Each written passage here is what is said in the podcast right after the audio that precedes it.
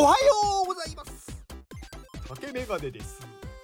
竹メガネの元気お届けいたします。元気!昨日は iPadMate のズームオフ会でした。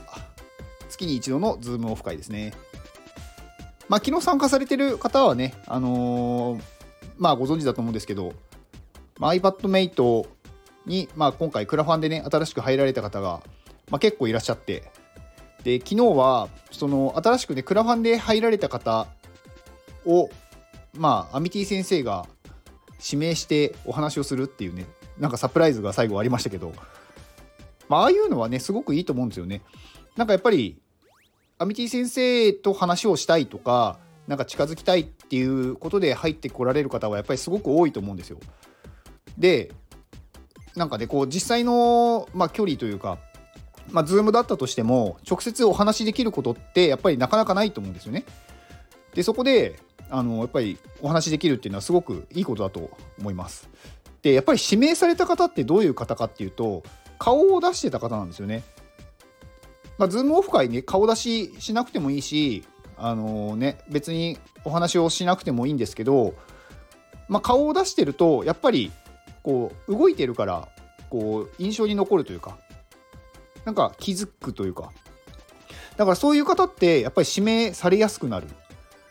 でこれはやっぱりその人が行動したから起こるなんかその運なんですよね。だから運を自分で引き寄せているというか。だからそういうことっていうのはすごくね大事なんですよね。ちょっとしたことなんですけどなんかそれだけで全然その先の未来が変わっていくっていうか、まあ、今回、まあ、昨日は3名か4名かそういうお話をされてでその方となんか今度お仕事しましょうみたいになった人もいたり、まあ、実際にどこまで本当に動くか分かんないですけど、うん、でもなんかそういうねお話ができるっていうのはなかなかねないと思うんで、まあ、顔を出すっていうね、まあ、勇気もいるしなんかその行動するっていうことですよね。うん、だそういうのはすごく大事だなって思って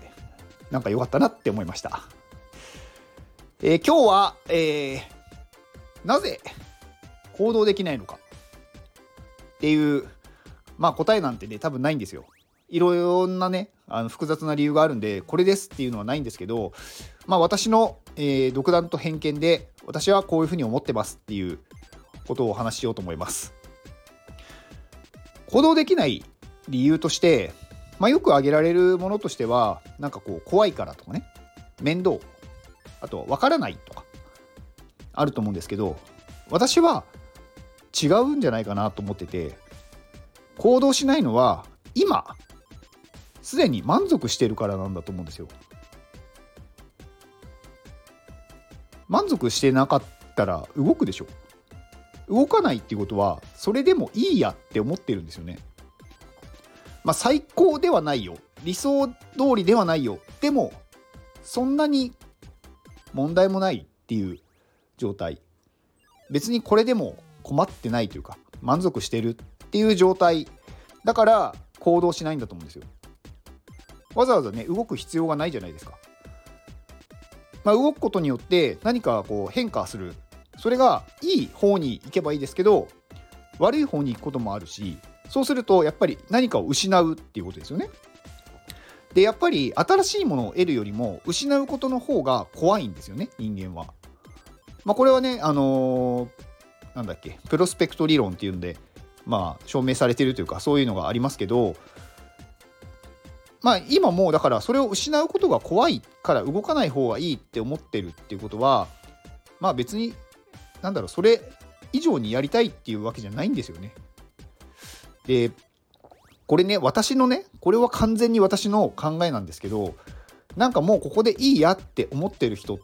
て脳がすでに成長を止めてるんだと思うんですよ。でなんかね脳がすでにもう進化しないようにしてるっていうか。で逆に行動し続けてる人っていうのはずっと脳が成長してるんだと思うんですよね。だからやっぱりこう動かしてるというかね考えてるとかなんかそういう成長してる状態っていうのはやっぱり若いんですよ。で脳が、成長しないとか止まってしまっているっていうのは老化してるってことなんですよね。でこれって年齢によってやっぱりあのね脳だって細胞なのでこう肉体と同じでやっぱり動かさなくなっていくとどんどん老化していって動かなくなりますよね。でまあこれ筋トレしてる方は分かると思うんですけど筋トレをしてるとか定期的に運動してるっていう方は体がずっとやっぱり動くわけですよ。でそうするとまだできるまだできるってなるんですよね。だけど使ってないと動かなくなるからもう動かなくていいやになるんですよ。でこれで今の若い人たちまあねあの20代とかの方でなんかもうやりたいことはありませんとかそういう人って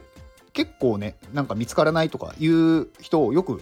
なんか目にするというか聞くんですけどこれってこれと同じだと思っててやっぱりもう成長が止まっちゃってるんだと思うんですよね老化しているというか、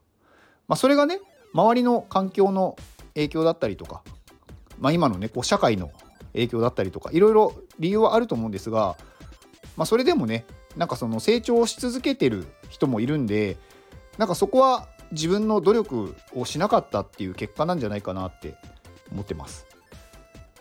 まあ、昔というか、まあ、例えばそのまだね貧しかった日本が本当に戦後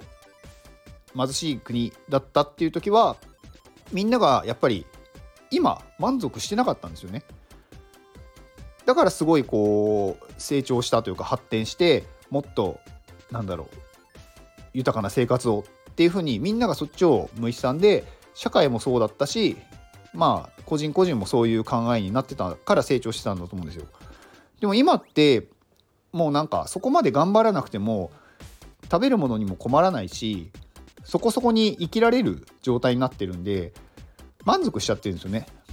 だから動かないんだろうなと。でも動かないんだったら別にそれでいいんですけどそこでなんかこう誰かを羨んだりとか妬むっていうのは私はちょっとかっこ悪いなって思います。そう思うんだったら動けばいいじゃんっていう。で動けないんだったら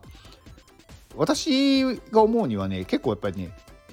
筋トレだと思うんですよね。なんかその本当にあの肉体のねこう体力が必要だと思うんですよ。体力がない筋力がないっていうことは元気がないってことなんですよね。で元気がない人は多分ね脳も元気がないんですよ。でこれ逆に体を鍛えて動くようになってくると多分脳も若返るんですよね。だからあ動けるなって分かると動こうっていうふうに意思が働くんで今からでもね遅くないんですよね今からってまあどの年齢かっていうのも関係なくそれがね、まあ、10代だろうが20代だろうが70代だろうが80代だろうが90代だろうがねそっから体を鍛えれば脳も若返るんで動きたいって思うはずなんですよ。でそうすると満足できなくなると思うんですよね今の生活に。そうすると次のステップに行けると。まあ、それがね成長だと思うんですけど人生はやっぱりね成長し続けることが楽しみというか幸せなんだと思うんですよ。成長が終わったというか止めちゃったところから幸せにはならないと思うんですよね。なんかものすごいお金を持っているとかものすごい豊かな生活をしていても絶対に飽きるんですよ。だから最初一瞬幸せっていうのをね感じるかもしれないんですけどそこからは幸せを感じなくなってきてだんだんつまらなくなっていく。なのでずっと幸せを感じていたいのであればずっと成長するっていうことを考えた方がいい。と私は思ってます。成長が止まるのは死んだ時なんですよ。それまでは成長できるんですよね。だからまあ筋トレをねして体を動く状態にして幸せな人生をずっと生きましょう。というお話でした。以上です。この放送は富士山の元気でお届けしております。富士山元気!富士山いつもありがとうございます。富士山はねあの富士姉っていうね iPadMate ではもう皆さん存じ上げている。はい、あの昨日もね途中のあの休憩の CM のところでスナック富士の紹介をさせていただきましたがまあそのスナック富士をね定期開催するっていうことを昨日決めて、はい、毎週木金土はクラスターに行ってくださいっていうね。まあ、スナック富士のリンクを貼ろうと思ったんですが、不定期、不定期というか、そのリンクがね、変わるので、ちょっと貼れないので、まあ、iPadMate の方は、あの、ね、コミュニティの Discord っていうアプリの中で、あの、リンクが出ますので、そちらで入ってください。まあ、富士山ね、本業では、あの、動画クリエイターで、まあ、すごいカメラでね、あのー、いい写真を撮ったりとか、いい動画を撮るんですよね。で、それをちゃんと編集して、すごく、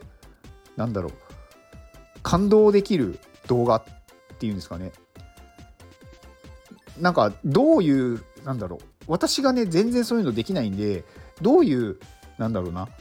考え方とか、どうすると感動するとかを、多分分かってるからこそ作れるんだと思うんですよ。で、私は、見て感動するのはあるんですけどなんで感動してるのかっていうのは分かんないんですよね。だからできる人はそういうところをちゃんとね把握した上で作ってるんだと思うんですよね。でそれはやっぱり努力なんですよ。だから富士山はそういうねなんか人を喜ばせたいっていうのがやっぱりねあるみたいなので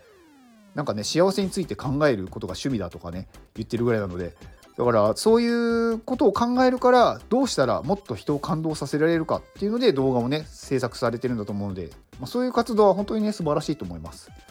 まあ、そのねすごい動画を作る方がまああの夜はお姉になるっていう まあこのギャップもなかなかね面白いなっていう、はい、富士山です。はいえー、富士山の X と、えー、ポートフォリオのサイトを、えー、概要欄に載せて載せておきます。で、最後に私の宣伝ですが、えー、明日ですね、1月28日日曜日夜9時からダオヘブンの佐藤さんと対談します。まあ、ダオヘブンは子供の貧困とか、まあ、教育とか、なんかそういうね、部分の支援をされる活動をしている方。で、佐藤さんの、まあ、いろんなね、こう、壮絶な人生、まだ若いのにいろんなことを経験されて、その中で、まあね、子供たちを救いたいっていうことをなんかこう考えて行動されてる方なのですごいねあの何、ー、て言うの素晴らしい方、うん、私もねなんか全然なんかまだまだこの人に比べたらできてないなって思うことがすごいあるんでいろいろねあのお話を聞いて勉強しようと思います。まあ明日のね、えー、夜9時に X のスペースで対談しますのでお時間ある方はぜひお越しください。この放送を聞いてくれたあなたに幸せが訪れますように。行動の後にあるのは成功や失敗ではなく結果です。だから安心して行動しましょう。